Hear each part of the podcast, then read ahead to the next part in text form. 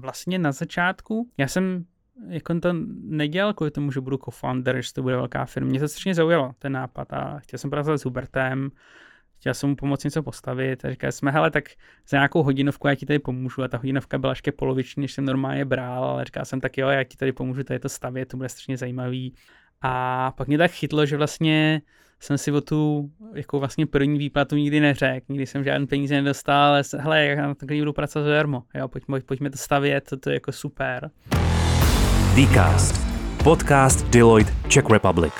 Dobrý den, vítám vás u dalšího dílu Dcastu. Dnes budu s lídrem programu Deloitte Technology Fast 50 Jirkou Sauerem spovídat Daniela Hejla, spoluzakladatele českého miliardového startupu Product Board. Daniel Hale a Hubert Palán založili Product Board před sedmi lety. Nynější valuace firmy dosahuje 1,75 miliardy dolarů. Firma tak získala status jednorožce a zároveň se stala nejhodnotnějším českým startupem. Co chystá společnost do budoucna a je vůbec možný další růst? Na to se už zeptáme dnešního hosta. Ahoj Dané. Ahoj, děkuji moc za pozvání. Ahoj Jirko. Jo, ahoj Jani, ahoj Dane. Dané, popiš nám uh, váš produkt, jak společnost Product Board vlastně funguje. Tak my stavíme systém pro produktové manažery. Možná bych mohl uh, začít vysvětlením, uh, co vlastně ta role produktového manažera znamená. To jsou vlastně ti lidé uh, v produktových firmách, kteří mají na starost rozhodovat o tom, co ty produkty, které ty firmy staví, mají, a mají umět, mají dělat, jaké potřeby jejich zákazníkům a mají pomoc uspokojovat. Takže to jsou lidé, kteří se baví se zákazníky, snaží se porozumět jejich potřebám, jejich problémům, spolupracují s salesovými týmy, s obchodnickými týmy, s marketingem, kde se zase dozvídají další informace o tom, o tom trhu a vlastně analyzují potřeby na, na trhu a nacházejí tam různé segmenty, na které je možné cílit a snaží se vymyslet, jak ten produkt ty potřeby uspokojit. My stavíme systém, který právě tady ty procesy pomáhá dělat efektivněji v organizacích. Podobně jako máte třeba Salesforce, nástroj pro ty obchodní týmy, nebo máte třeba Zendesk pro eh, zákaznickou podporu, nebo třeba Jira pro vývojáře, tak my děláme podobný nástroj, ale právě pro ty produktové manažery. A můžeš nám říct, eh, jaké firmy váš nástroj využívají? A máš nějakou spolupráci, na kterou jsi jako fakt pišnej? No je vlastně zajímavý, že tady ta problematika toho produktového managementu je hodně podobná ve spoustě různých firmách. A to je jedna z věcí, která nás na tom hodně baví, nebo mě alespoň, že samozřejmě na začátku ty první firmy, které nás začaly používat, byly takové ty klasické Silicon Valley um, softwarové uh, brandy, a si třeba Zoom nebo používá si třeba Microsoft jako technologické firmy, ale ona se ukazuje, že ten product management a přemýšlení ve zákaznicích, o jejich podporách a vymýšlení, jak stavět dobré produkty, je to podobné ve skoro všech firmách. Použijí nás firmy jako třeba Disney, která je historicky jako přes 100 let stará firma, která ale už dneska staví třeba i digitální produkty, má Disney Plus a tam je spousta takového podobného rozhodování taky potřeba. Použijí nás různé banky, použijí nás i neziskovky. To je něco, co, co je pak taky strašně zajímavé, jako zamyslet se nad tím, jaké problémy ty naše, naši zákazníci na tom světě řeší a jakým způsobem my jim k tomu můžeme pomoct, aby to ještě efektivněji. Dané, existuje odvětví, které vás nevyužívá, nebo kde cítíte, že vás třeba bude využívat i za delší dobu a ne teďka, teď hned? A, no mně přijde strašně zajímavý, že eh, produktový man- management je odvětví, v kterých a, to přemýšlení přijde, že je spíš daleko dál. A to jsou jako fyzické produkty, které si koupíte normálně v obchodě, jo, třeba kosmetika, tak koncept toho product managementu v takových firmách už posledních 50 let funguje docela dobře, protože vy musíte vymyslet, jako vymyslet ten produkt velice dobře pro nějaký konkrétní, konkrétního zákazníka, nemůžete do toho nadspat spoustu různých jako funkcionality najednou. Jo? A myslím si, že svět, kde máte nějaké fyzické omezení, jak postavit produkt, jo? máte, třeba stavíte auto, představte si třeba Teslu, a nemůžete udělat Teslu, která najednou má strašně dlouhý dojezd, ale zároveň strašně rychlou akceleraci, zároveň je levná, zároveň máte to fyzické omezení v tom fyzickém světě. Takže vy jste tlačeni už jenom realitou světa si prostě vybrat a říct si, já udělám auto, který je dobrý v jedné věci a to je třeba dojezd. A nebo to je třeba to, že je ekologický a má dobrou akceleraci. Musím si nějakým způsobem vybrat a říct si, hele, tady bude jenom nějaký specifický segment zákazníků na tom světě, který uspokojím a pro někoho jiného nebude dobrý. A když spáte třeba, jakým způsobem fungovala Tesla, tak ona byla strašně zajímavá tím, jak šla metodicky po tom trhu. Začala s tím Tesla Roadster, což bylo první auto, to jest nebyl moc dobrý, ale bylo to strašně zajímavé právě pro ty lidi, kteří se zajímali o jako budoucnost dopravy, ekologii, elektrické auta jako, jako takový a bylo to jako strašně zajímavé pro ně, i když to mělo spoustu nevýhod a postupem času se dostávali víc do mainstreamu, byli schopni uspokojit různé typy zákazníků. Teďka tady to přemýšlení v tom softwarovém světě je vlastně daleko složitější, protože ono to na, jako vypadá, že ten software může umět všechno, že vy tam nemáte fyzické omezení, tak vy jste schopni do toho, do toho nástroje nadspat stovky různých funkcionalit a mít pocit, že tím uspokojíte všechny zákazníky na tom trhu. Ale to je takový ten, jako jak se říká, slippery slope, jo, protože na jednu stranu to může znamenat, že vlastně ne, neuděláte dost dobrý nástroj pro nikoho, protože bude strašně jako překomplikovaný, nebude možné se v tom vyznát a vlastně žádný zákazník nebude mít pocit, že to je ten nástroj pro něj, protože tam je spousta jiných věcí, které on nepotřebuje. Zároveň to znamená, že to je, stojí spoustu času a peněz něco takového postavit a pravděpodobně vám dojdou peníze, než, než to dostavíte. Takže myslím si, že to je něco, co, ehm, co právě v tom fyzickém světě už jako bylo nějakým způsobem dřív potřeba řešit a tudíž možná ty firmy už to mají vyřešené nějakým způsobem teďka. Uh, nevidíme mnoho firm, které by nás zatím na ty typy produktů používali, ale všude jinde uh, vidíme zákazníky. Dane, aby se zasil zákazníků. Vy jste v podstatě globální firma s celosvětovou působností. Je rozdíl jako produktu přemýšlí američani versus Evropani nebo Ázie versus Amerika? Je tam nějaký rozdíl? Asi bych neřekl, že zásadní a oni uh, ty, jako ty best practices kolem toho product managementu um, jsou jedny a globální a ty, ty procesy jsou, jsou stejné, takže my vidíme hodně, hodně velkou podobnost v tom, jakým um, digitální firmy uh, dělají product management na, na celém světě. Takže bych neřekl, že je tam nějaký zásadní rozdíl. Samozřejmě jsou nějaké lokální regulace, věci, které musíme brát v potaz, když jdeme do různých zemí, ale ten náš zákazník typicky i mluví anglicky velice dobře, protože ta, ta profese si to vyžaduje, takže my jsme třeba zatím ne, neřešili ještě nějakou ani lokalizaci jazykovou našeho produktu, takže nebylo potřeba, když máme zákazníky z celého světa. Mě zajímá, eh, jak se řídí eh, mnoha člený globální tým co časová pásma, jak to, jak tohle to řešíte? No je to zajímavý z toho pohledu, že my jsme si uvědomili, že mít týmy na více místech na světě je ohromná výhoda, protože vám to umožňuje mít a, jako diverzitu v tom, a, jaké lidi můžete nabrat, jaké mají zkušenosti, co předtím viděli a pomůže vám to poskádat ten nejlepší tým. Zároveň ale my stále věříme v to, jak důležitá je spolupráce a, jako osobně, face to face. Ač my jsme firma, která od začátku e, byla distribuovaná, když jsme začali pracovat na product boardu s Hubertem. Já jsem v tu dobu bydlel v Berlíně, Hubert už v San Francisku a jasně lítali jsme za sebou, trávili jsme spolu měsíce, ale pak jsme se zase vrátili domů a spousta té spolupráce byla na, na dálku. A i přesto, že máme tady tu spolupráci na dálku nějak v DNA té firmy a dál jsme takovým způsobem rostli, tak si pořád uvědomujeme, že setkat se jednou za čas na, jedno, na jednom místě a věci probrat osobně je jedna z nejefektivnějších věcí. Takže pořád dbáme na to, aby jsme cestovali, aby jsme se výdali, aby jsme chodili třeba do, do, do, do kanceláře a tady si věci probrali spolu u oběda, u kafe, rozkreslili na whiteboardu. Takže, takže jdeme pořád tady tou cestou a uvědomíme si, jak je to, jak je to důležité v dnešním světě. Jak se vnímáte? Jste česká, americká, globální firma? Já, globální. Globální se sídlem v San Francisku, v Praze, ve Vancouveru? Um, oficiálně máme sídlo uh, ve, v San Francisku. Uh, San Francisco pro nás strašně zajímavá oblast protože tam je spousta těch našich byl první zákazníků. Já myslím si, že pro firmu vždycky strašně výhodný být blízko zákazníkům. Pokud by firma dělala něco pro filmový studia, určitě může být super být v LA, pokud dělá něco pro finanční trhy, může být zajímavý být v New Yorku, ale pro nás spousta těch softwarových firm, které řešili product management, byly právě v San Francisku, taky z toho pohledu bylo pro nás zajímavý být tam, protože tam najednou se mm, ujdete dva bloky a můžete si povědět se spousta zákazníkama, který vám dají zajímavý, zajímavý input do toho, co děláte. Jste unicorn. Uh, co dál?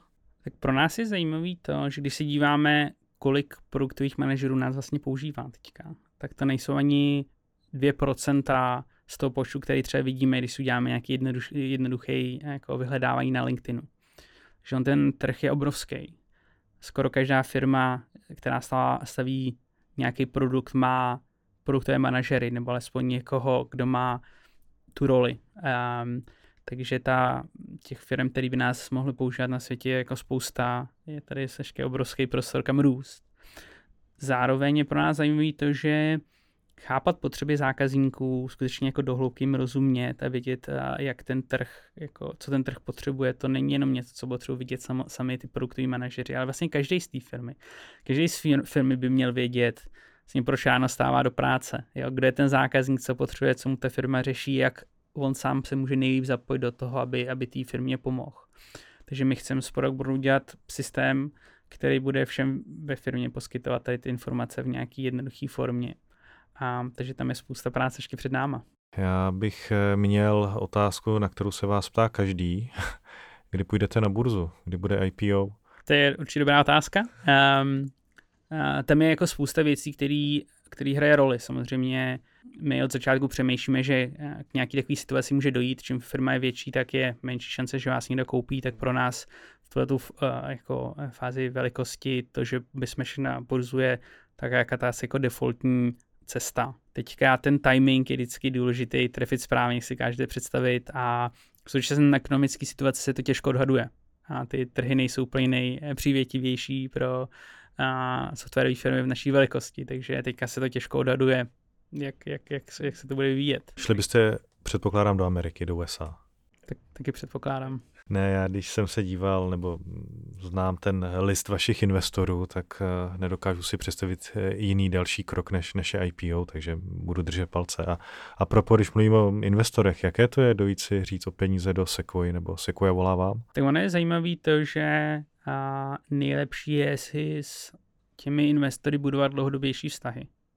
Ono to v praxi málo kdy je o tom, že pošlete cold email venture capitalové firmě, ona se ho přečte, pozve vás, vy to pičnete a prostě za, za tři týdny jste domluven na podmínkách.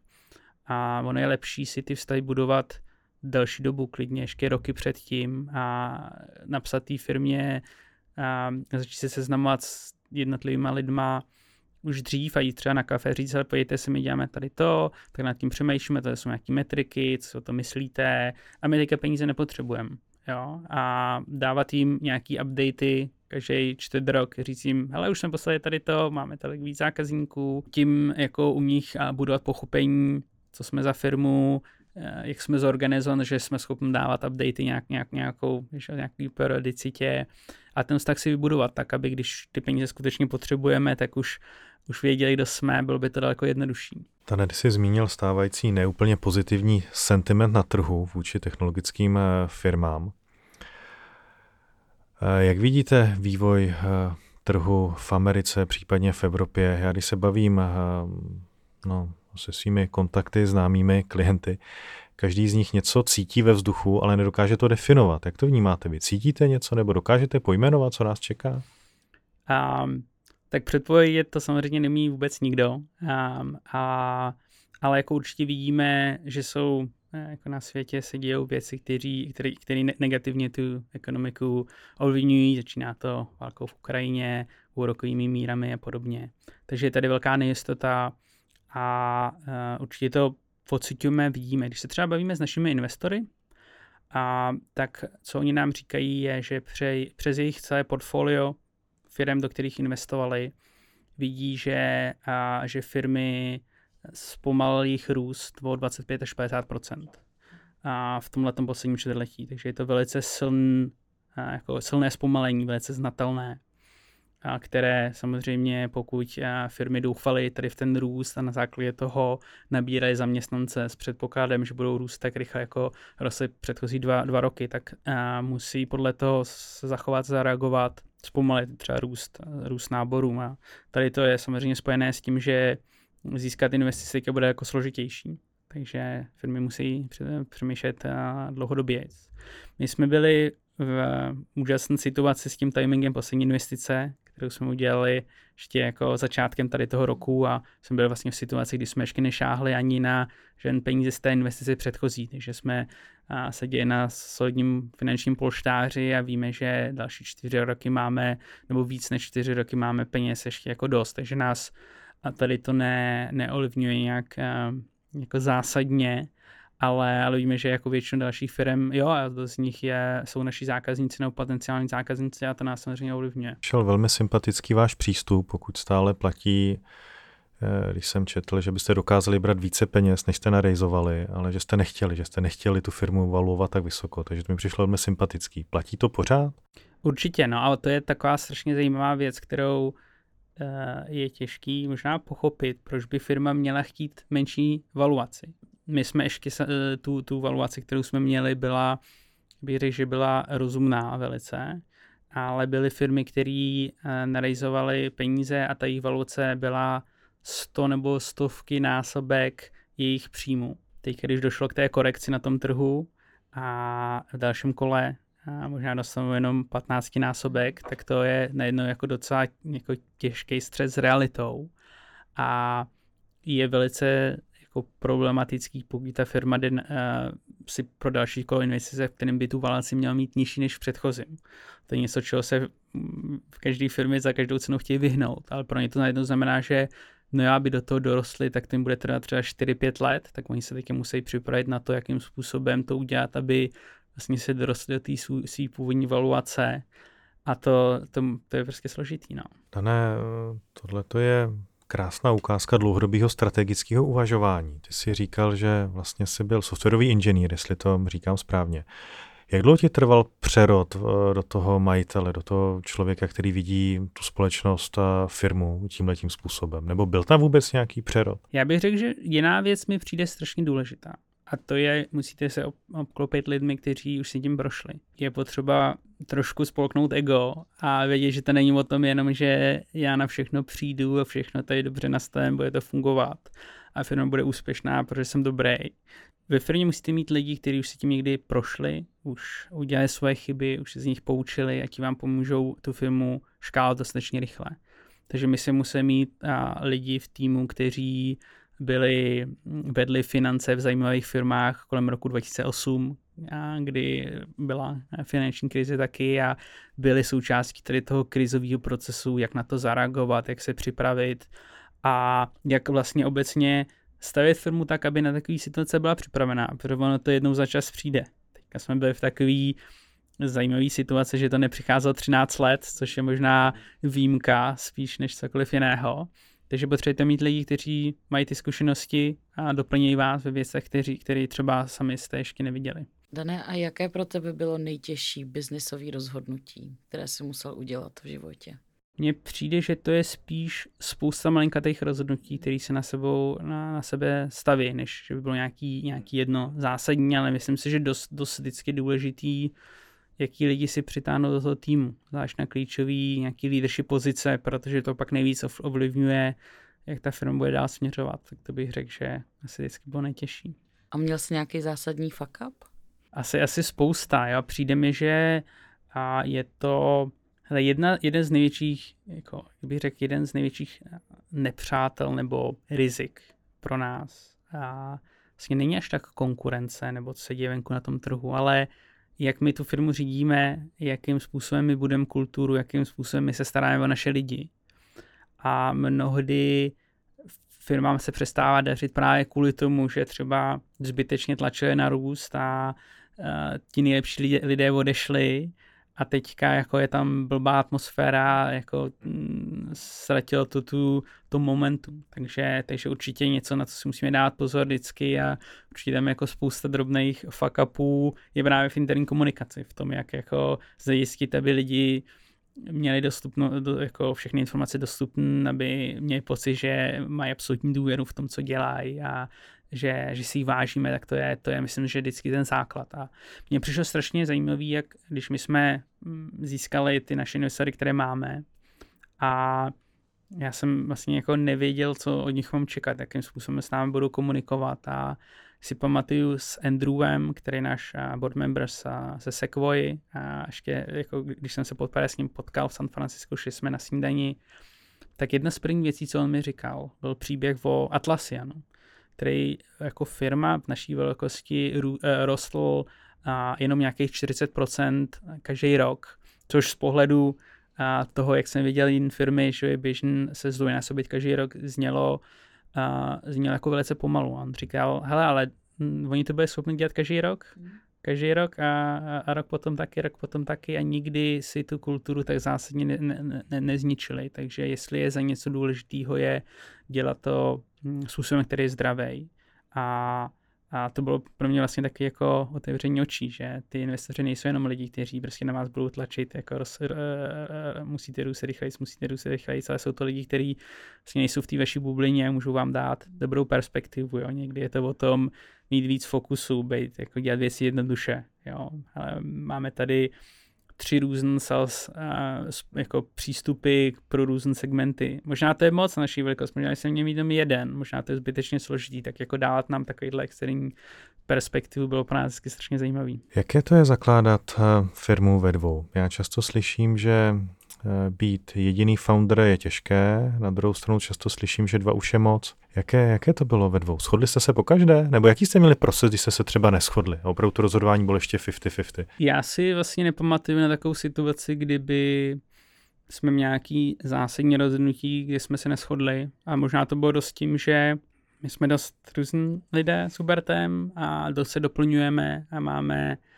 ten, jako baví nás trochu jiné věci je to product board, jako myšlenka je Hubertová myšlenka, on měl a, předtím zkušenosti výst produktové týmy, například ve firmě Good Data a vyzkoušel si, jaký je to být jako ten produktový líder, který, který tady to má na starosti, jak je to těžký a zažil si to a, a z toho jako vznikl ten nápad.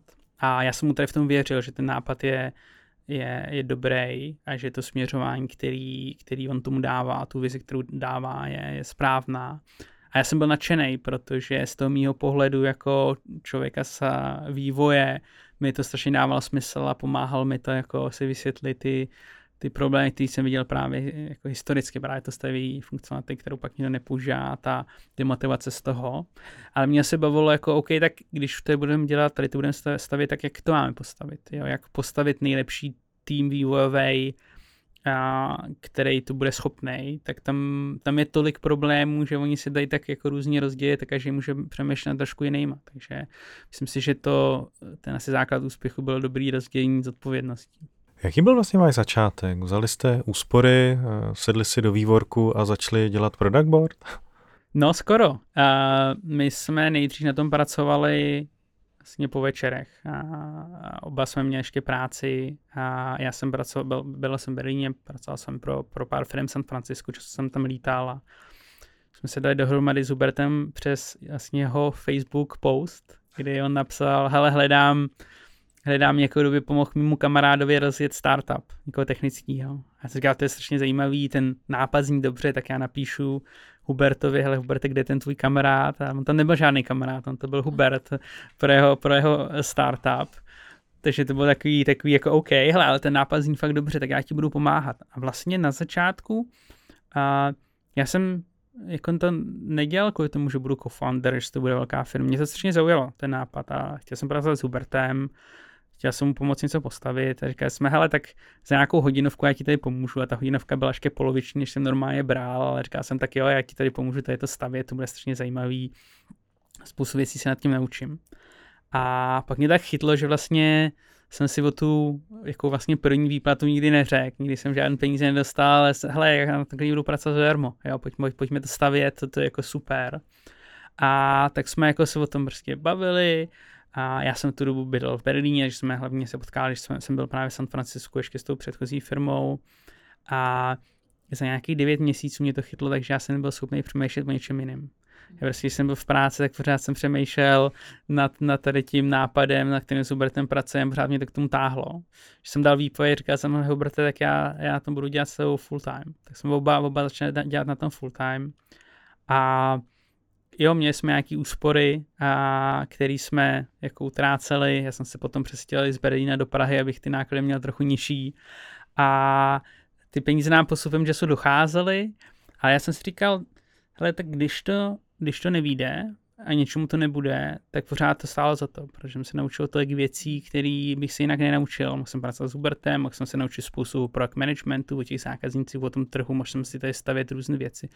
To je jako fantastické, kdybych měl třeba za ten rok jít hledat si další práci, tak tyhle ty zkušenosti budou k nezaplacení.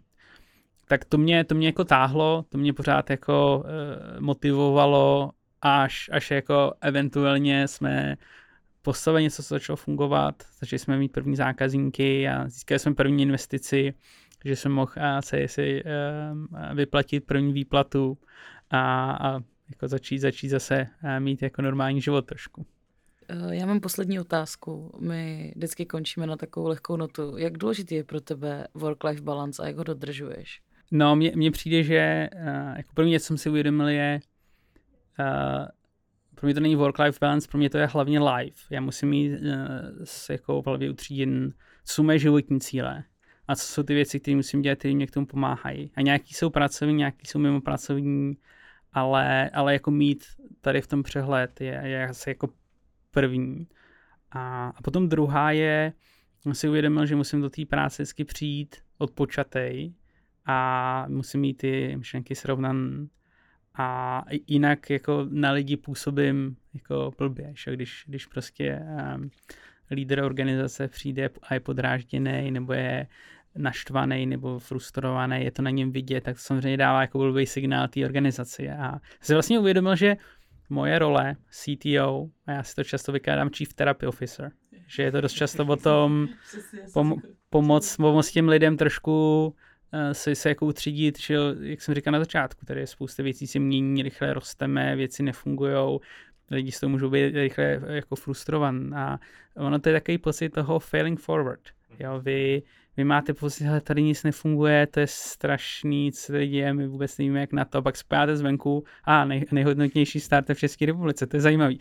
Takže jakoby tady ta perspektiva toho, to jako spojovat, uvědomit si, hele, tak možná jsme si dali jako moc ambiciozní cíl a e, dosáhli jsme se ze 70%, to jako zní blbě, ale pořád jsme nejrychleji rostoucí, takže to je jako asi, asi dobrý.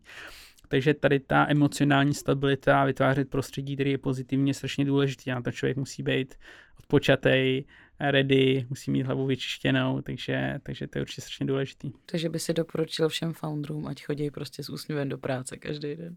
Určitě, ať uh, sportujou. A to je, to je pro mě jako důležitý jezdit na kole, to, to je to, jsem, uh, co jsem začal dělat uh, hodně poslední dva roky, to mi hodně pomáhá.